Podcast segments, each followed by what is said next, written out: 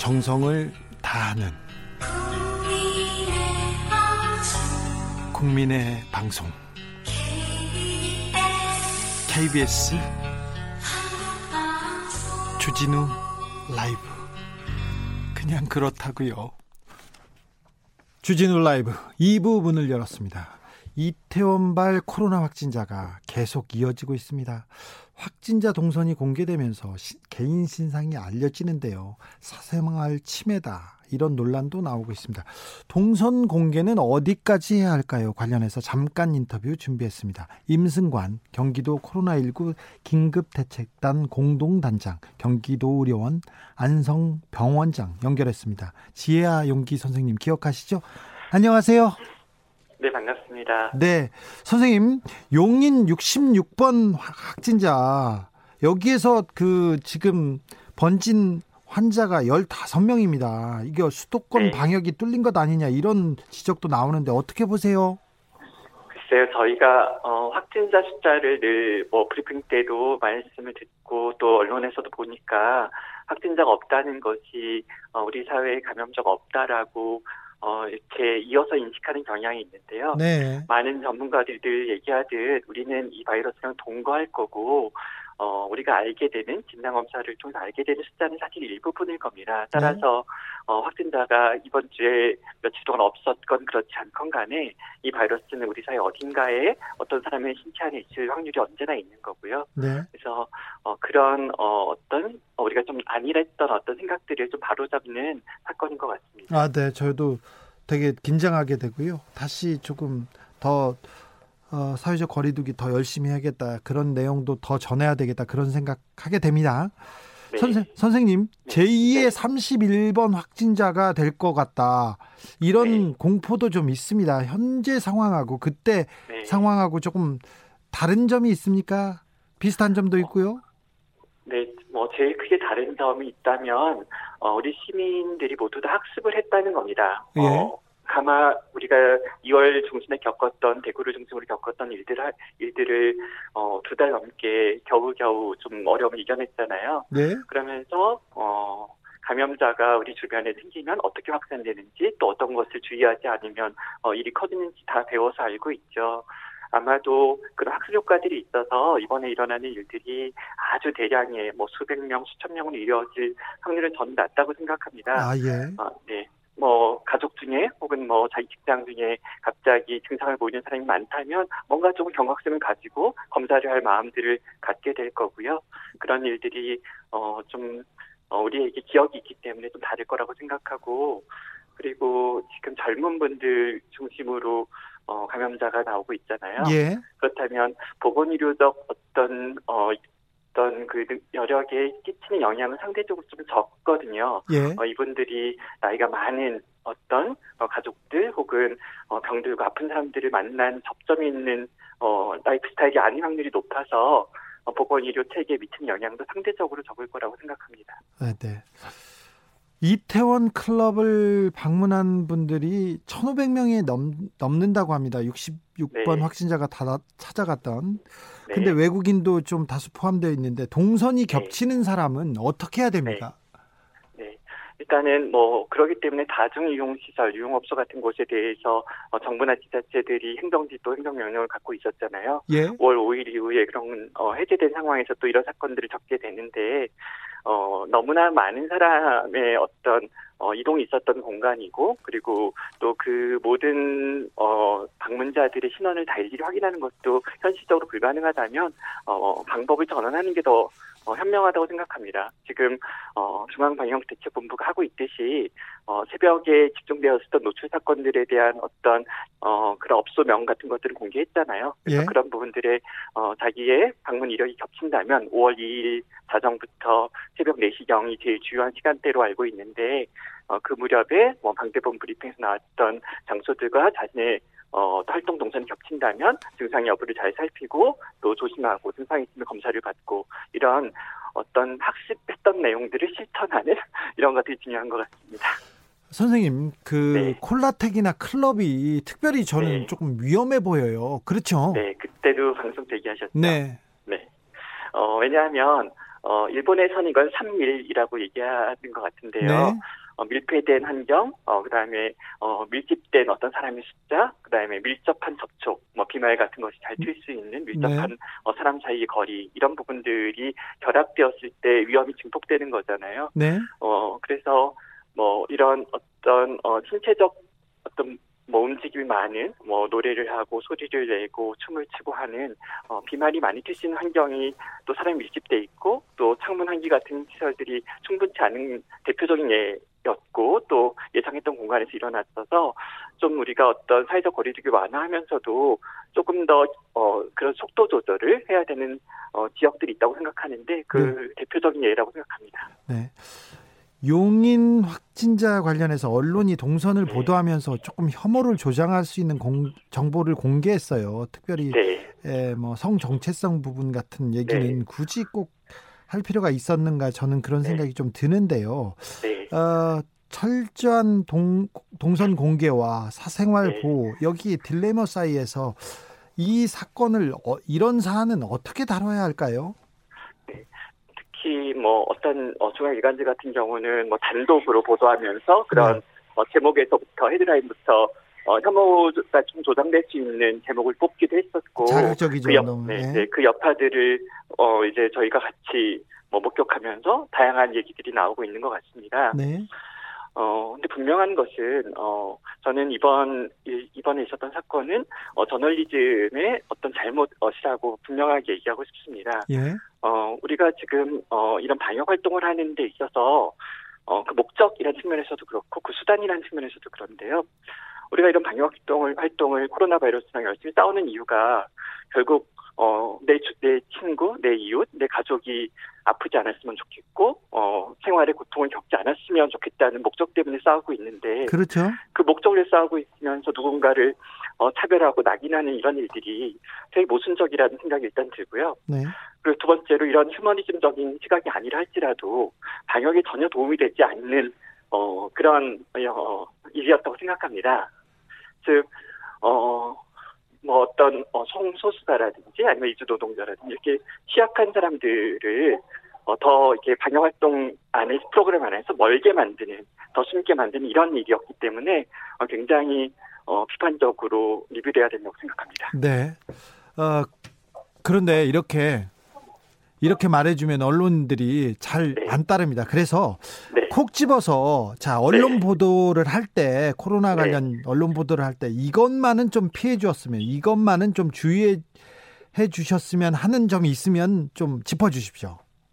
어, 이미 뭐, 어, 정부가 갖고 있는 보도 준칙이 있고요. 네. 어, 저널리스트들이 알고 있는 보도 윤리가 있잖아요. 코로나 관련해서도 이미 많이, 어, 뭐 개정도 됐고 동선 공개에 대한 어떤 어, 준칙도 바뀌었지 않습니까? 예. 저는 뭐 그 부분들 이상을 얘기할 필요는 없다고 생각하고 어떻게 보면은 어, 지식이 부족해서가 아니라 어, 어떤 윤리가 부족해서라는 생각이 들거든요. 네. 근데 그 윤리가 우리의 방역 활동에 위해를 끼친다면 어, 그것들은 어, 저 같은 어, 뭐 어떤 어, 뭐 어떤 객관적인 입장에서 말해야 되는 사람이긴 하지만 어, 이 부분에 대해서는 어, 그 저널리즘의 어떤 어, 개선을 꼭 요구하고 싶습니다. 네, 차별, 차별, 어, 뭐 어떤 낙인 이런 것들을 이겨낼 수 없고요. 네. 어, 감시와 처벌로 이겨낼 수 없습니다. 아, 감시와 처벌로 네. 이겨낼 수 없다. 네, 아, 단기간이라면 그게 되겠지만 이 싸움은 네. 2년 해야 되고 3년 해야 될 텐데 어떻게 계속 감시와 처벌로 어, 이 바이러스를 우리가 억제할 수 있겠습니까? 어, 사람들의 자발성을 요구해야 되고 합의를 요구해야 되고 존중이 있어야 되겠죠. 네. 음, 언론인들이 지식이 모자란 거 아닙니다. 근데 윤리가 항상 부족한데 이 부분에 대해서는 어찌 해야 될지 항상 저도 고민이 됩니다. 네. 죄송합니다. 너무 주제 넘은 얘기를 했죠. 아니 아니요. 저 저 항상 그 생각합니다. 어 다음 주부터 다음 주부터 네. 이제 등교 개학이 시작되는데요. 네. 그래서 이제 조금 더 방역 대비를 더 잘해야 된다고 생각할 때 네. 어, 이번 66번 환자가 나왔습니다. 학교와 네. 학생들 특별히 네. 등교 계약 때문에 선생님들은 더 걱정하실 텐데 주의해야 될 점 또좀 짚어주십시오. 어, 교육부에서도 많이 뭐 대책을 내놓았듯 증상이 있는 사람이 어, 다른 사람과 섞이지 않는 어, 그런 과정이 제일 중요하거든요. 특히 감염이 많이 잠잠해졌을 때는 더욱 그렇습니다. 따라서 이 증상이 있는 학생들 혹은 교사들이 어, 등교나 출근을 하지 않을 수 있는 것이 좀 안전하게 안정적으로 제공되는 제도적 장치가 좀, 좀 필요하고 지금 뭐 그렇게 진행되고 있죠. 네. 더 보완돼야 되고요. 그리고 이제 어, 매뉴얼도 있고 훈련도 하는데 어, 제일 중요한 건 각자 자기 역할을 분명히 아는 걸 겁니다. 예. 어, 담임 선생님은 어, 열이 있는 학생이 있다면 어떻게 하는지 역할을 분명히 알고 보건교사는 자기 역할을 알고 뭐 학생 주임 선생님은 또 역할을 알고 교장 선생님 자기 역할을 알고 어, 연락을 받을 보건소의 주무관은 자기 역할을 알고 따라서 지금 학교에 계시는 교육 어 이제 하시는 선생님들께서는 내가 이 역할 무슨 역할을 갖고 있는지를 분명히 체크해 주셨으면 좋겠습니다. 선생님 혹시 네. 이거 그냥 하는 얘기입니다. 네. 학생들 중에 공부하기 네. 싫고 학교 가기 싫은 학생들이 아우 나 아파요 열 나는 것 같아요 이렇게 할 수도 있고요. 이 말을 네. 한 다섯 번 정도 세게 때리면 열이 좀 나거든요. 그런 학생들이 나오면 이거 이거는 어떻게 해야 네. 됩니까? 선생님들한테 좀 조언 좀 부탁드릴게요. 글쎄요. 뭐 결국은 어좀 어느 정도의 어 어떤 어, 실수나 오류를 다 피할 수 있을까 싶어요. 그렇죠. 일단은 우리가 네. 너무 완벽한 것들을 설계하려고 하기보다는 어, 약간의 오류들, 약간의 어떤 허점들이 있다고 할지라도 기본 원칙을 잘 지키는 것. 어차피 이게 단기전이 아니잖아요. 네. 오래 해야 되는 거기 때문에 어, 그런 태도가 훨씬 더 중요한 것 같습니다. 제가 중학교 1학년 때요. 네. 눈병이 아폴로 눈병이 저희 친구한테 부벼주셨죠. 네, 우리 학교의 유행이었어요. 근데 전 눈병은 네. 걸리지 않았는데 눈병 걸린 학생들은 격리되고 공부를 안 하니까 일단 눈을 막 비벼줘. 그래 눈도 때리고 네. 그랬더니 빨개졌어요. 근데 격리됐더니 가서 직접 진짜 그 감염자한테 걸렸어요 눈병이 그래서 네. 한 일주일 굉장히 고생했던 기억이 납니다 그래서 학생들도 이렇게 머리 이렇게 써봤자 이렇게 네. 꾀를 내봤자 별로 그게 도움이 안 된다는 것도 좀 알아야 되는데 한 번 꾀를 내보면 알 거예요 금방 그죠? 네. 뭐 좋은 교육자들이 또 우리 사회에 많이 계시니까요. 예? 뭐 잘 조정해 주시겠죠. 어, 마지막으로 생활 네. 방역 기간이 시작됐습니다. 사회적 거리두기도 네. 좀 둬야 되겠지만 생활 방역 기간에 네. 우리가 꼭 지켜야 할 점은 무엇인지 좀 한 말씀 부탁드릴게요. 네, 뭐 이미 뭐 5대 수칙 등등 많이 얘기가 있었잖아요. 예. 근데 저는 어쨌든 개인이 몰라서의 문제는 아닌 것 같고요. 네. 뭐 오히려 자세, 태도 얘기를 마지막으로 드리고 싶습니다. 네. 최근 뭐 저희들이 일주 이주 겪었던 어떤 일들을 돌아보면 어 대체로 한국은 알고 있다라고 하는 명제로 정리가 될 것 같아요. 예. 뭐 K 방역을 수출하고 있겠다는 얘기도 있고요. 어, 근데 과연 알고 있다라는 말이 얼마나 무서운 말인지를 좀 어, 기억했으면 좋겠습니다.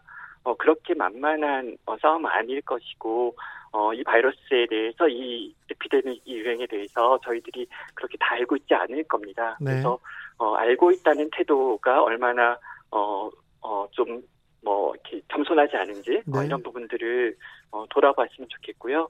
어, 그런, 어, 사회, 사회 분위기가 좀 그렇게 전환되었으면 좋겠습니다. 네. 더 겸손하고 더 진정성 있게, 그리고 더, 네. 더, 더, 더 노력하는 네. 자세로 코로나한테 대응하겠습니다. 감사합니다. 제가 지난번 첫 방송 때 우애랑 평정심 얘기를 드렸었던 기억이 나요. 네. 어, 어, 이번 어, 이, 이태원 사건과 관련해서도 그 두 가지를 같이 기억했으면 좋겠습니다. 네. 어, 그 청년들 어, 뭐 누군가의 친구고 누군가의 이웃이잖아요. 누군가의 가족이고 예. 우리가 우애의 마음을 가지고 대했으면 좋겠고 그리고 어 이 또 아까 말씀하신 것처럼 다시 어, 유행이 폭발할 것인지에 대한 어떤 불안과 공포가 있다 하셨는데 네. 어, 평정심 침착함을 유지하면서 어, 정부의 어떤 어 방향성을 잘 이해하고 따라갔으면 좋겠습니다. 네, 명심하겠습니다, 선생님. 네, 감사합니다. 여기까지 듣겠습니다. 지금까지 임승관 경기의료원 안성병원장이었습니다. 감사합니다. 줄리리님은 우리나라 처음에는 빨리빨리 잘 하는데 늘 마무리가 아쉬워요. 마스크 꼭, 네. 끝날 때까지 끝난 게 아닙니다. 저희 긴장, 긴장하고 더 겸손하게 코로나 시대를, 시대를 좀 이겨내야 됩니다. 겪어내야 됩니다. 아직 시간이 많이 남아 있습니다. 많이 걸릴 거예요. 그러니까 좀 힘내 주십시오. 정치 피로, 사건 사고로 인한 피로. 고달픈 일상에서 오는 피로. 오늘 시사하셨습니까? 경험해보세요. 들은 날과 안 들은 날의 차이. 여러분의 피로를 날려줄 저녁 한 끼 시사. 추진우 라이브.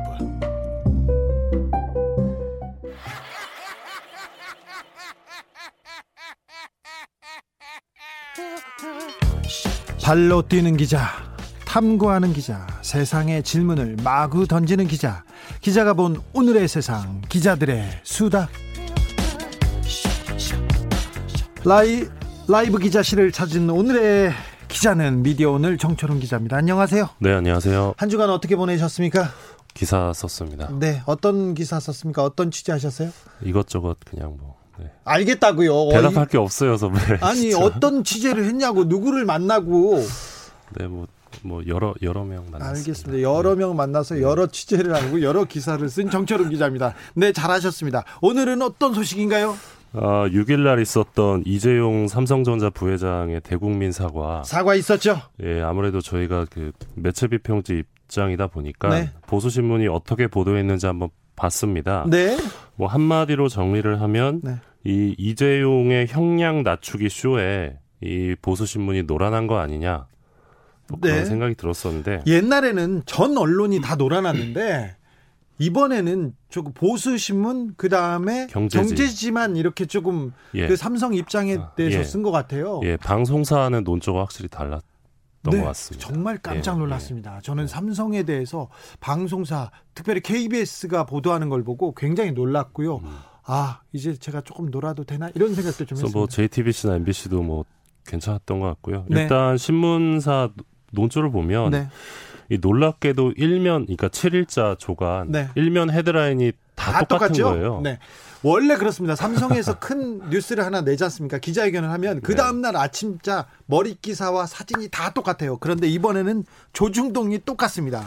예. 뭐 한경 한국경제 매일경제도 똑같았는데요. 네. 그러니까 자녀에게 경영권을 물려주지 않겠다. 예. 삼성 경영권 대물림 않겠다. 삼성 경영 자녀 안 물려준다. 그리고 뭐 일면 뭐, 머리 기사로 예. 이 내용을 쓴 신문은 어디 어디입니까? 예, 뭐 국민일보, 동아일보, 세계일보, 조선일보, 중앙일보, 한국일보, 한국경제, 매일경제 뭐 주요 신문사들은 이 정도 되고요. 네.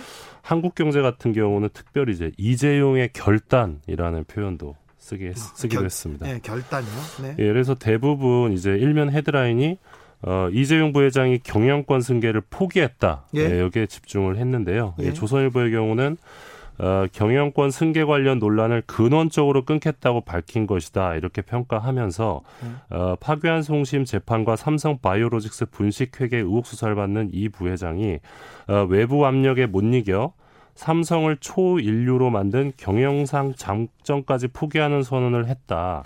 그러니까 이씨 집안이 이렇게 그 대대적 대대 대를 이어서 경영권을 승계하는 게 경영상, 경영상? 장점이다 네. 이렇게 본 거죠. 이게 이제 재계의 입장이라면서 보도를 했고요. 네, 조선일보 입장이었습니다. 예, 매일경제는 어, 새로운 그 미래를 시작하겠다는 의지의 표현으로 사과를 뛰어넘은 선언이다 이렇게 평가를 했고 좀좀 좀좀 저는 재밌었던 게 수위를 떠넘었다 사과 수위 뛰어넘다 수위를 뛰어넘는 이렇게 평가를 하는 신문이 진짜 많더라고요. 예, 국민일보도 사과 수위가 재계의 예상을 넘어섰다. 그러면서 네. 주변의 우려에도 이재용 부회장이 삼성의 변화를 위한 소신을 밝히겠다는 뜻을 소신. 강하게 피력한 것으로 전해졌다. 이런 예, 보도가 있었습니다. 예. 중앙일보의 경우는 어, 자녀 승계에 대한 입장을 공식 표명한 게 이번이 처음이다. 이렇게 의미를 부여하는 한편 어, 대기업 소유 경영 분리 계기가 되어야 할 이재용의 사과라는 제목의 사설을 내고 어, 이번 사과가 재판과 검찰 수사에 불합리한 영향을 미쳐서는 안 된다 이렇게 주장을 했습니다. 아니 그래요? 불합리한 예. 영향을 미쳐서는 안 된다고 얘기했다고요? 예. 좀 약간 놀랍네요. 예. 예. 그 근데 이제 재밌는 부분은 이제 이번 사과 기자회견을 계기로 대기업 소유 경영 분리 계기가 돼야 된다. 뭐 이런 평가를 했는데 네. 어, 그러니까 대부분 긍정적 평가를 했는데 긍정적 평가를 한 이 조중동의 경우도 어, 지금 소유와 경영의 분리가 잘 되지 않는 상황이어서. 어, 그렇죠. 조중동이 대표적으로 지금 승계 자녀한테 승계를 하고 있고 소유와 예, 분리를 동아일보는 4대째입니다. 네. 예, 아무튼 경영 분리 안 하고 있죠. 예, 그래서 우리 언론들이 겉과 속 그리고 자기 하는 거하고 그리고 예. 남한테 바라는 건 좀 많이 다릅니다. 예, 그래서 뭐 본인들도 한번 성찰해 보는 계기가 됐으면 하고요. 남근님 이런 문자 네. 주셨어요. 와, 전부 진짜 끝내준다. 네. 네, 그런데 어 4세 경영권 포기 요게 이제 일면 헤드라인의 주요한 내용 내용이었는데 네.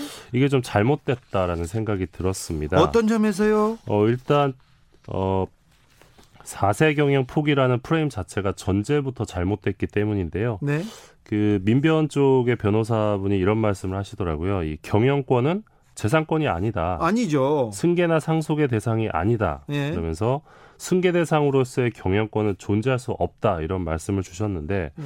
우리나라가 워낙 이 세습 자본주의에 익숙하다 보니까 이 승계 대상으로서의 경영권이 이 존재할 수 있다는 식의 이 잘못된 전제를 바탕으로 이재용 부회장이 마치 어떤 자신의 권리를 포기한 것처럼 보도했다는 거죠. 저, 저도 그게 가장 크게 그 느껴지던데 자신이 권리를 포기하고 많은 거를 포기하고 국민들한테 시혜를 내리는 것처럼 예.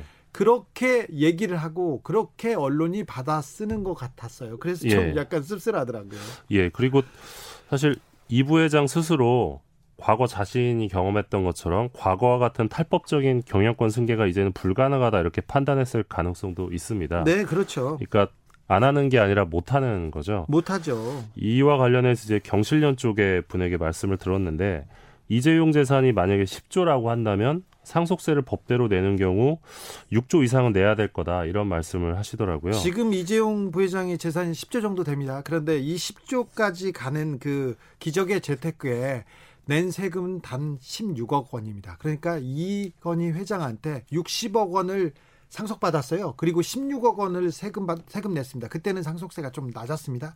그래서 16억 원 내고 지금 이재용 부회장의 재산은 10조까지 불어 있습니다. 그리고 수백 조짜리 경영권을 가지고 있고요. 예, 그러니까 탈법 승계를 할 수 없다면 지금 재산의 절반 이상을 세금으로 내야 되는데 이게 선택지에 없을 가능성이 높죠. 그래서 네. 법대로 계산을 상, 법대로 재산을 상속할 경우에 또 지배력이 약화되면서 어, 이재용의 자녀가 스스로 경영자로 선출될 가능성이 낮아질 거다 이런 전망도 있기 때문에 지금 재벌가들 예. 재벌가 오너들을 이렇게 가끔 만나보면요 그분들이 자식한테 경영권 승계 못한다는 거 다 알고 있어요. 그래서 음. 이미 그거는 그 재벌가의 화두가 아닙니다. 못 줘요. 왜 음. 그러냐면 음. 옛날에는 16억 원만 내고 그리고는 법이 국세청이 사법부가 국세청이 검찰이 다 이렇게 봐줘야 봐줘야 되는 승계가 이어질 수 있는 그런 구조인데 이제는 그럴 수는 없거든요. 예, 시대도 좀 달라졌고요. 그래서 예. 이 4세 경영 포기라는 이 프레임도 사실 문제인 건데 네. 어떻게 보면 20년 뒤에나 할 법한 이야기인 건데 그걸 또 지금 한 거잖아요. 그래서 20년이 아니라 30년, 40년 될 수 있습니다. 요새는 예. 오래 살지 않습니까? 그래서 이제 좀 속내가 빤히 드러나는 것 아니었냐라는 생각이 들었는데 네. 그러니까 앞으로 또 얼마든지 말이 바뀔 수 있고 또 다른 편법으로 또 경영권을 가져갈 수도 있는 상황이지 않습니까? 네. 그래서 어, 정리해 보면 이재용 부회장과 삼성 쪽에서는 뭔가 이렇게 좀 섹시한 헤드라인을 줬고 어, 신문은 이걸 잘 받았으면서 앞으로 잘 해라. 초일류 기업으로 거듭나라. 이런 덕담을 했던 거 아니냐라는 생각이 좀 들었어요. 요즘 그런지는 모르겠어요. 잘 모르겠는데 그전에는요. 삼성이 커뮤니케이션 팀이라고 언론 대응팀이 굉장히 셌어요. 그래서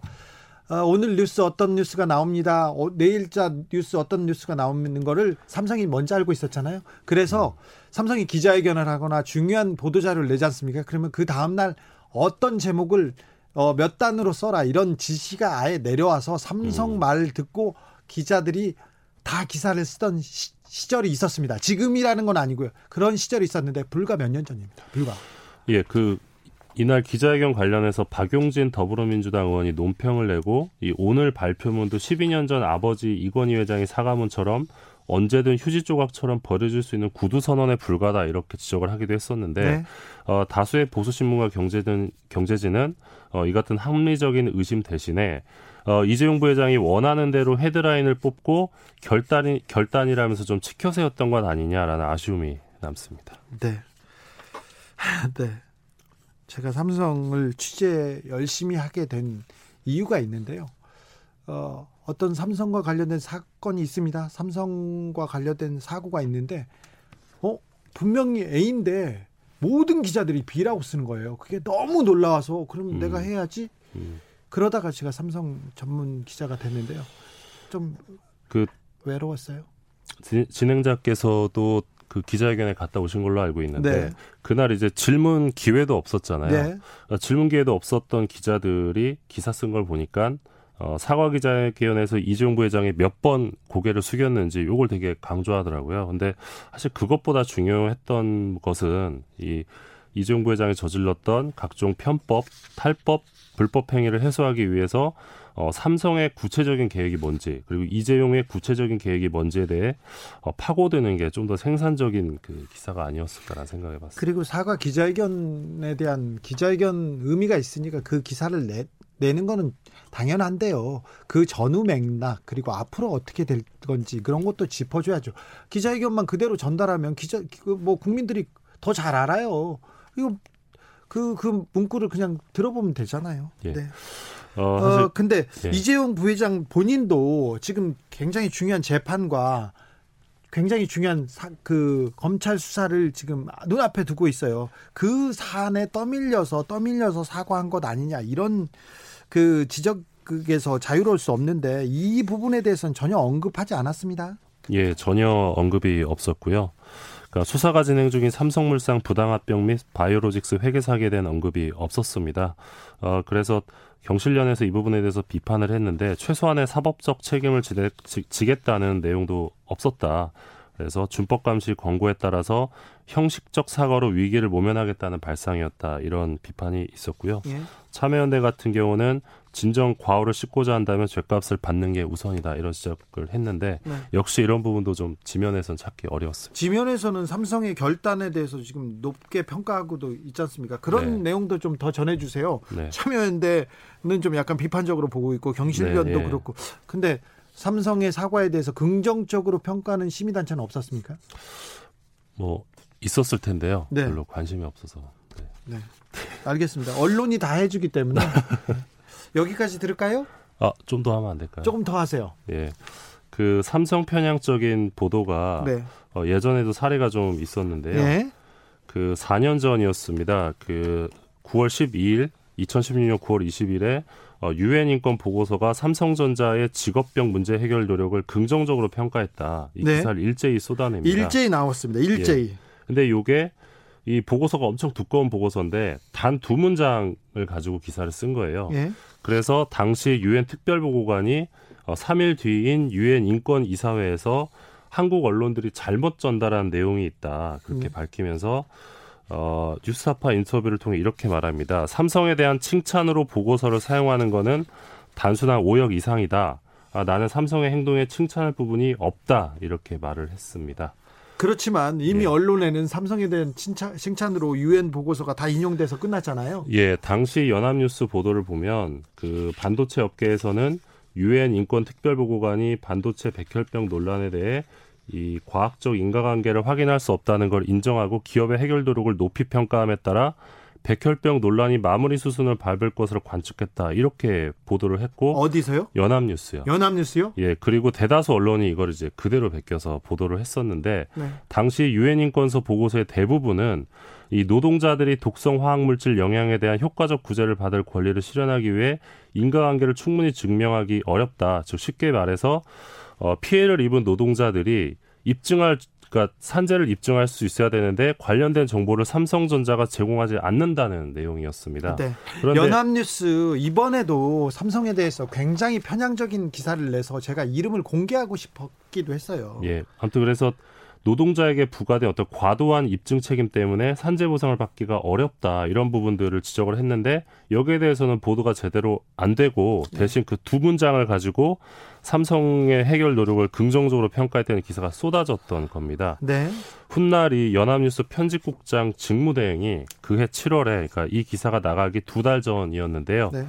어, 장충기 전 삼성그룹 미래전략실 사장에게 보낸 문자가 세상에 알려졌습니다. 내용이 가관이었죠? 당시 그 시사인의 네. 단독이었던 걸로 기억을 하는데 주진우 기자의 단독이라고 아, 예. 해도 괜찮습니다. 네. 아, 내용이 이러했습니다. 편하실 때 국가 현안, 삼성 현안, 나라 경제에 대한 선배님 생각을 듣고 싶습니다. 평소에 드러나야 기사에 반영할 수 있습니다. 요게 연합뉴스 편집국장 직무대행이 삼성에 보낸 문자였습니다. 이름이 누구였죠? 어... 여기까지 듣겠습니다. 이창섭 대행이었던 것 같습니다. 네, 기자들의 수다. 미디어 오늘의 정철훈 기자 함께했습니다. 감사합니다. 고맙습니다.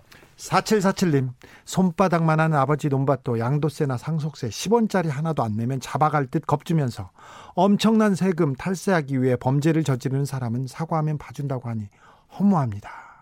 사과하면 아직 봐주진 않았습니다. 좀 지켜보시죠. 5653님, 4세 경영 승계 포기, 말보다 이재용 구조 상속세금 성실히 납부하는 실천, 보도는 언제 가능할까요? 이렇게 따끔한 지적해 주셨습니다. 테이크아웃 시사 나왔습니다. 오늘도 하나 챙겨가세요. 주진우 라이브.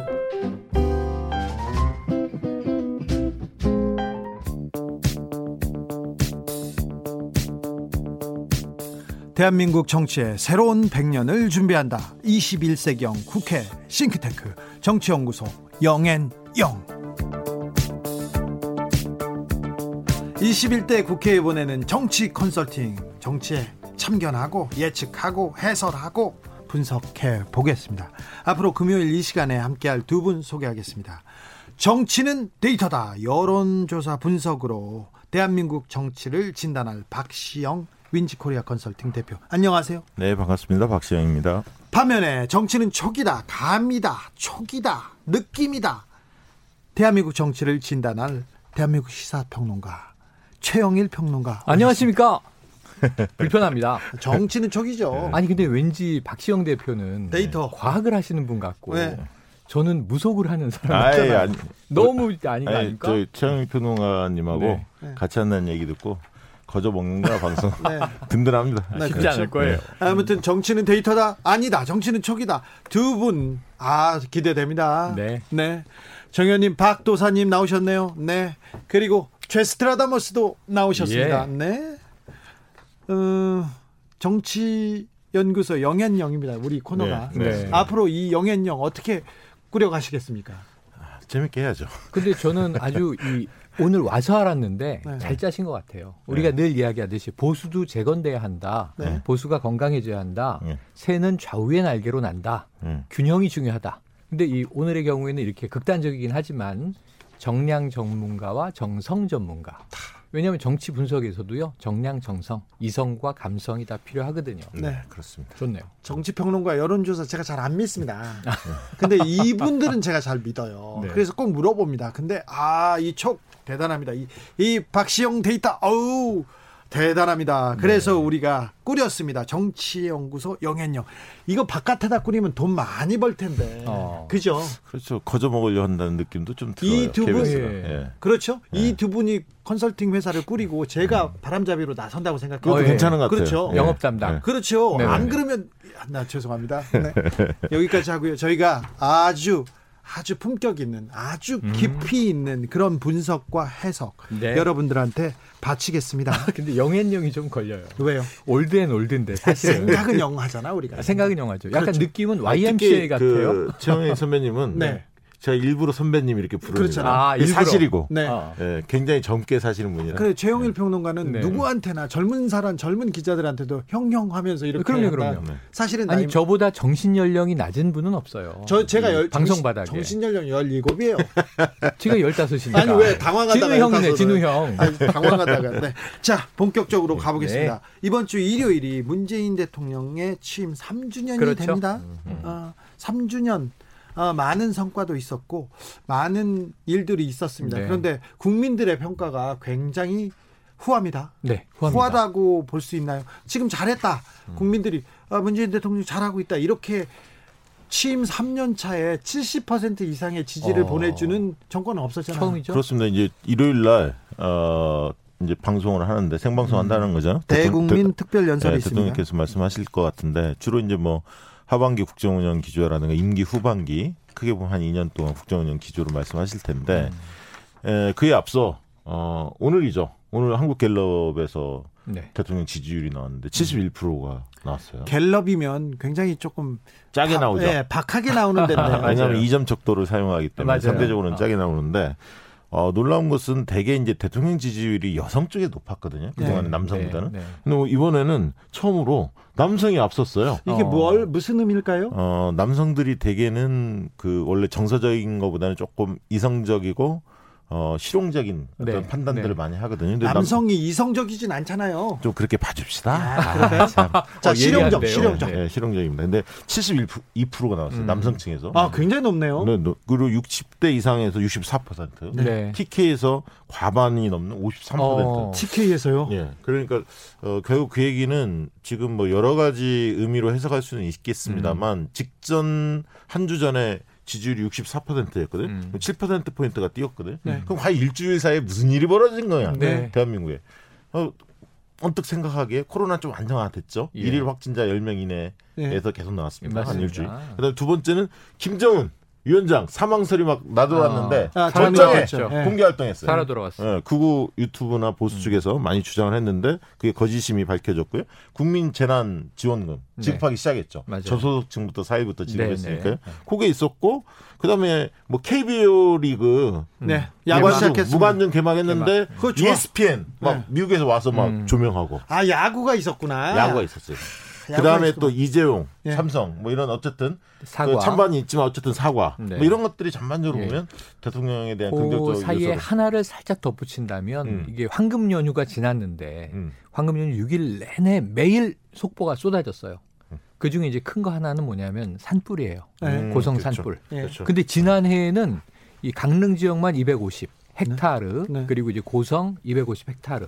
근데 올해는 빨리 잡았어요. 그렇죠. 하루 만에 12시간 만에. 밤새서 아침에 깼더니 이제 큰 불 잡았다. 네, 잔불 진화 중. 일입니다. 그래서 85헥타르의 아까운 숲이 소실되긴 했습니다만 역대 이 산불에 비해서는 굉장히 바람에도 불구하고 잘 잡았다. 이게 네. 어찌 보면 이 소방 공무원들의 국가직 전환이 그렇습니다.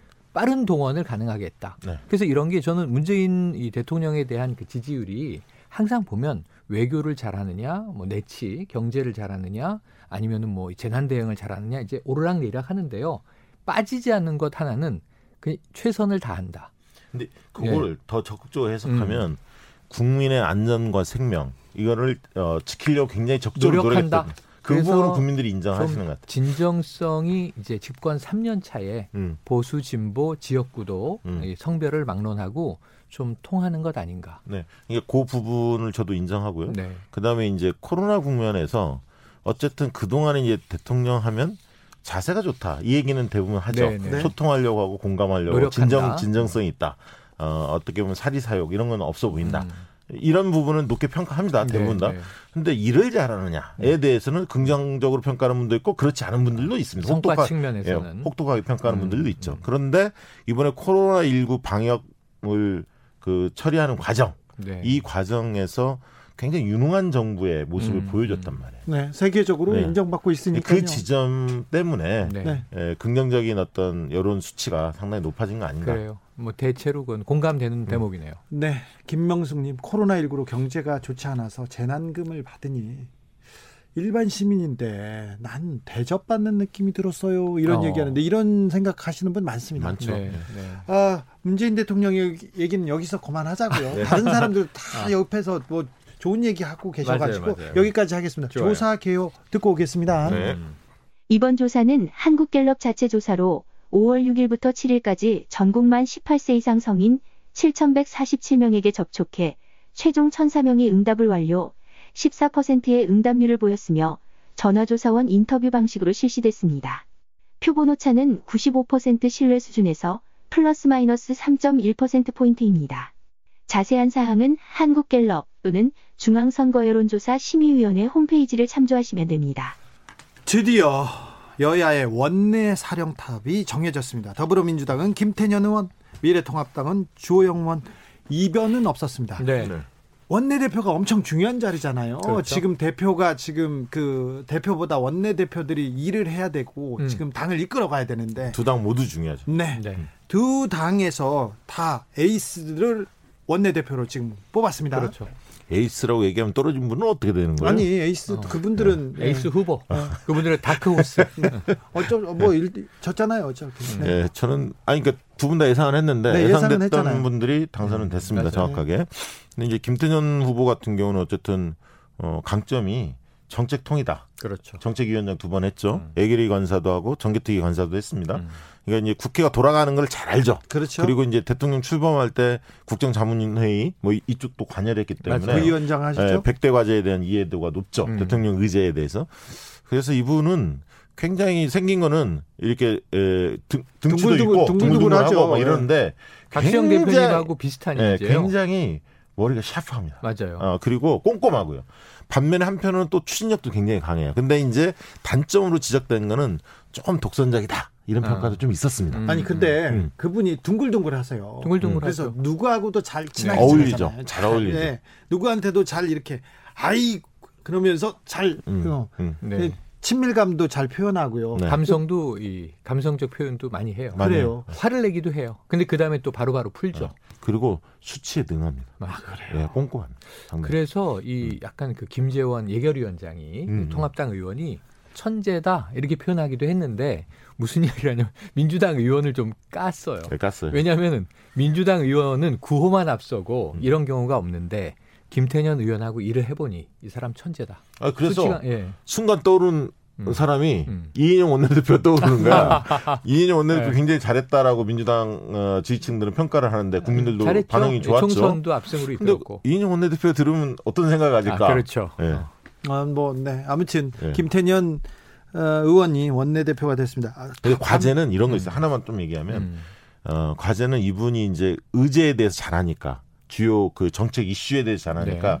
우선선 우선순위를 잘 설정하는 게 중요합니다. 과거 열린 어, 열린우리당 전차를 밟지 않으려면 음. 지지층 일각에서만 좋아하는 이슈를 전면에 내걸기보다는 네네. 국민 다수가 음. 어, 시급하고 중요하게 판단하는 이슈를 전면에 내걸어야 하거든요. 음. 그런 부분에 대해서 인터뷰 내용들을 쭉 지켜보니까 괜찮아요. 음. 균형감이 있어. 그래서 그 부분은 좀 어, 느낌이 잘 끌고 갈 것 같다는 느낌이 들더라고요. 어제 원내대표로 선출되고 나서 딱 음. 던진 키워드가 두 개가 귀에 쏙꽂혀요. 음. 하나는 통합. 음. 통합이라는 게 당내 통합도 있고 여야 간에 이제 국회 통합도 있고 21대 국회에 원내 사령탑인데 음. counterpart 상대역은 결국 오늘 뽑힌 주호영 통합당 네. 이제 원내대표 아니겠습니까? 그러니까 서로 이제 이 소통을 잘 해야죠. 그럼 그런 통합 좋고 두 번째는 방점을 경제에 뒀어요. 음. 그래서 이제 이것은 민생을 챙기겠다는 거니까 음. 말씀하신 대로 우선순위는 키워드 상으로는 잘 잡은 것 같습니다. 네. 반면에 미래통합당은 주호영 주호영 의원을 뽑았습니다. 뭐 미래통합당이 지금 그 내놓을 수 있는 최선의 카드라고 아, 그렇습니다. 네, 네. 이게 왜냐하면 그 지역구 의원 중에서 3분의 2가 영남이에요. 현재. 지금 통합당에 어, 그래서 이제 56석인가 그렇죠 영남권이 84석 중, 중 56석. 56석. 그래서 음. 압도적인 어, 지지를 받아서 낙승을 한 건데요. 이분은 또 판사 출신이지 않습니까? 그렇죠. 그리고 이번에 이제 MB계고요. 음. 복당파입니다. 복당파고. MB계인데요. 예. 어, 친박계에서도 굉장히 좋아하는 사람이에요. 어, 그러면 음. 대화가 되는 사람이고, 네. 근데 무엇보다도 이번에 이제 김부겸 의원을 꺾고 맞아요. 대구에서 어떻든 당선이 되면서 그렇죠. 정치적 존재감을 한껏 과시를. 했죠. 예. 그런 측면 그리고 이분도 약간 합리적 스타일이에요. 아니, 네. 음. 뭐 미래통합당에서는 합리적이고 소통주의자 소통이 어, 소통이 좀 되는 말이 네, 되는 네, 네. 어, 인물 중에 한 분인데 음. 고민은 이런 겁니다. 이분한테는 지금 첩첩산중 아닙니까? 그렇죠. 해결해야 과제가. 그렇죠. 예를 들면 어, 지금 이제 여론조사 해보면 말이죠. 이분은 뭐라고 얘기했냐면 김종인 문제를 어떻게 풀 거냐. 비례 네. 이렇게 얘기하니까 첫 번째 과제죠. 과제죠. 음. 당선자 대회를 통해서 어, 당선자들의 총의를 한번 모아보겠다. 모아보겠다. 뭐 이렇게 얘기를 나왔는데 저는 좀 아쉬운 게 뭐냐면 당선자들만의 의견이 중요한 게 아니라 음. 당원들의 의견이 중요합니다. 네. 근데 얼마 전에 어, 여론조사 결과 하나 발표된 게 있어요.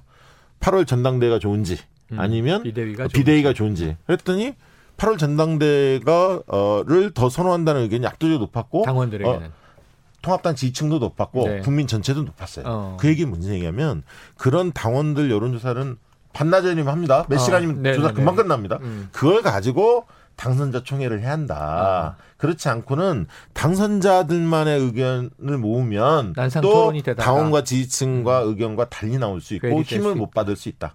저도 음. 같은 생각이에요. 이제 지금 어, 김태년 신임 원내대표는 180석에 육박하는 요게 세 개가 빠졌죠. 지금 177석입니다. 네. 시민당이 이제 통합한다고 전제하고 그래서 사실 5분의 3이 조금 안 돼요. 하지만 여기서 뽑힌 분들이 외부로 나간들 어차피 같이 중요한 의제는 함께 할 것으로 보기 때문에 5분의 3 이상의 파워를 내겠죠. 음. 그럼 김태년 원내대표는 슈퍼 여당의 역사상 이제 이런 힘을 가진 적이 없었던 개헌 빼고 다 할 수 있는 여당의 원내대표인 거예요. 그러니까 이게 힘을 써야 할 때 쓰고 또 쓰지 말아야 할 때 자제하는 능력을 보여야 음, 음. 지금 안정적으로 대선까지 갈 수 있어요. 음. 자, 반면에 주호영 원내대표는 완전히 상황이 달라요. 지금 폭락한, 몰락한, 붕괴된 집을 새로 설계하고 지어야 되는 역할이에요. 그런데 이 오늘 2시 좀 넘자 투표로 빨리 뽑혔어요. 네, 네. 그리고 제법 압도적으로 59표 음. 얻어서 네. 뽑혔어요. 그리고 메시지가 좋았어요. 뭐냐면 기본으로 돌아가야 한다. 음. 그이 기본이 뭐냐?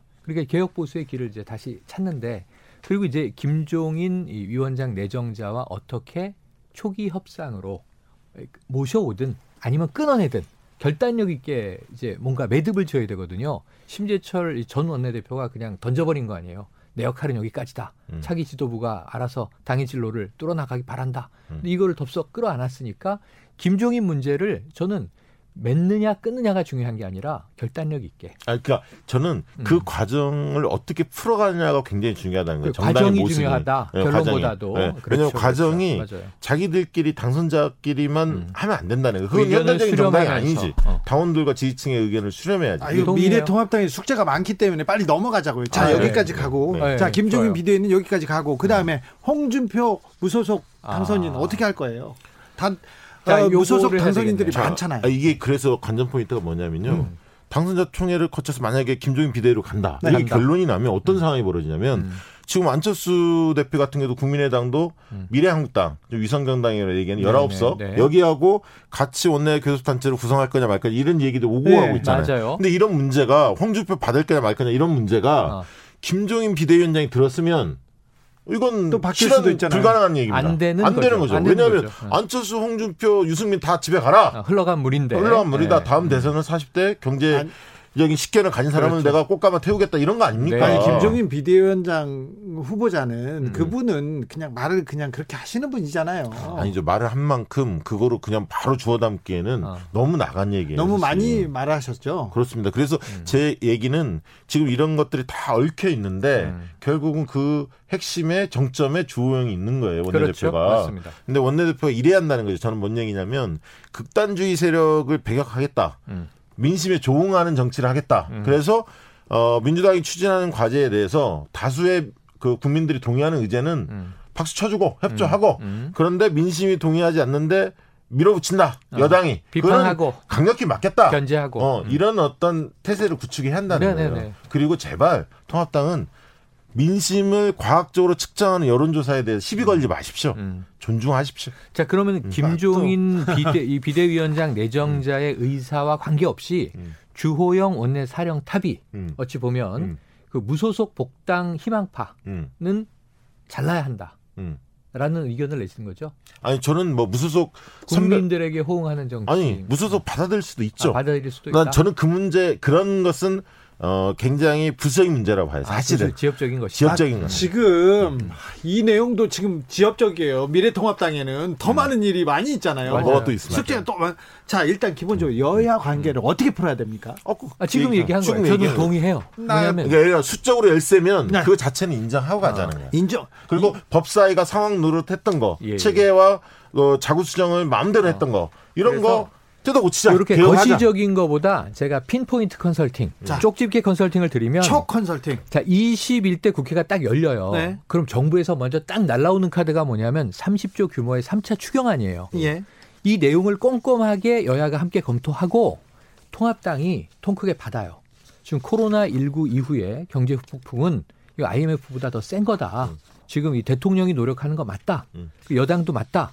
다만 이 내용을 두루뭉술이 가지 말고 필요한데 쓰고 필요 없는데 삭감하고 함께 머리를 맞대보자 생산적으로 논의하겠다라고 임하고 이거를 빨리 통과시켜 주는 거예요. 아니 그것뿐만 아니라 어. 또 하나는 지금 20대 국회가 마무리 못한 법안이 몇 개 있습니다. 15,000여 개가 있죠.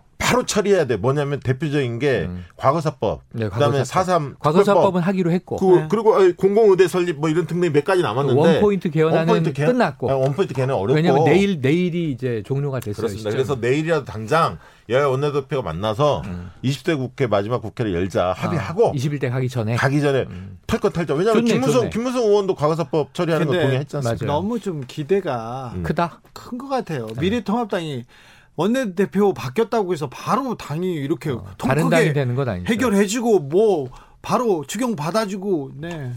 그렇게 갔으면 좋겠어요. 아, 갔으면 좋겠다. 그러면 아마 지지율이 오를 겁니다. 어, 아니 그래서 네. 우리 박 대표님이 바라는 많은 것처럼 다 되긴 어렵고 네. 전 21대 국회 처음에 음. 3차 추경에 협력하는 것을 한번 테스트로 해봐라. 아, 볼까요? 국민들이 굉장히 박수 쳐줄 거고. 그리고 상시 국회 느낄 수 있다. 상시 국회 하는 거 네. 국민들이 다 원하는 거 아닙니까? 일하는 국회 하나 그렇죠. 이런 거 아닙니까? 알겠어요. 맞아요. 미래통합당 음. 얘기 나오니까 두 분이 할 말이 많아가지고 막 본물이 쏟아집니다. 컨설팅 해주고 싶어. 영영 두 분 잘하시네. 보수가 잘 돼야죠. 아, 네, 알겠습니다. 보수에 대한 희망과 보수에 대한 음. 애정을 담아서 오늘 어. 방송하셨습니다. 박지영 대표를 막 입당시키고 싶어요. 아, 그래요? 통합, 어, 어디에? 통합당을 좀 아, 살려내라고. 아, 여기까지 네. 들을게요. 어우, 머리 아파요? 네. 네. 여기까지 듣겠습니다. 정치 영앤영? 영앤영. 네. 영앤영. 영앤영. 우리 팔러틱스. 네. 컨설팅. 최영일. 네. 그리고 데이터 박시영이었습니다. 네, 촉선생, 타선생 이렇게 불러주세요. 네, 감사합니다. 고맙습니다. 여기, 까지 할게요. 네. 아, 주진우 라이브 마칠 시간입니다. YJM님이 남성들 지지율 오른 거 보면 분명히 K스포츠 열풍 한몫했다니까요. 아, 그 지적 동의하는 맞아요. 분들 많습니다. 선물 받으실 분 홈페이지에서 확인하시고요. 저는 SES의 SES의 꿈을 모아서 들으면서 여기서 인사드리겠습니다. 노래는 안 듣는답니다. 이 얘기를 너무 많이 하셔가지고 아, 미래통합당 나오니까 아, 너무 제가, 커졌어. 저희가 큰 불차를. 나 그랬어요? 네, 네. 어, 저는 SES 노래 못 들으면서 여기서 인사드리려고 합니다. 다, 다음 시간엔 정치 영현영에서 무슨 얘기하지? 일주일이면 엄청나게 큰 일들이 있을 텐데. 벌어질 거예요. 그죠? 네. 뭐가 있을까요? 어, 아까 얘기했던 대통령의 일요일 대통령 야, 후반기 국정 기조를 가지고 네. 여야 분석을 함께 할 거예요. 거고요. 예. 그다음에 이제 아무래도 원내대표끼리 만날 겁니다. 알겠어요. 네.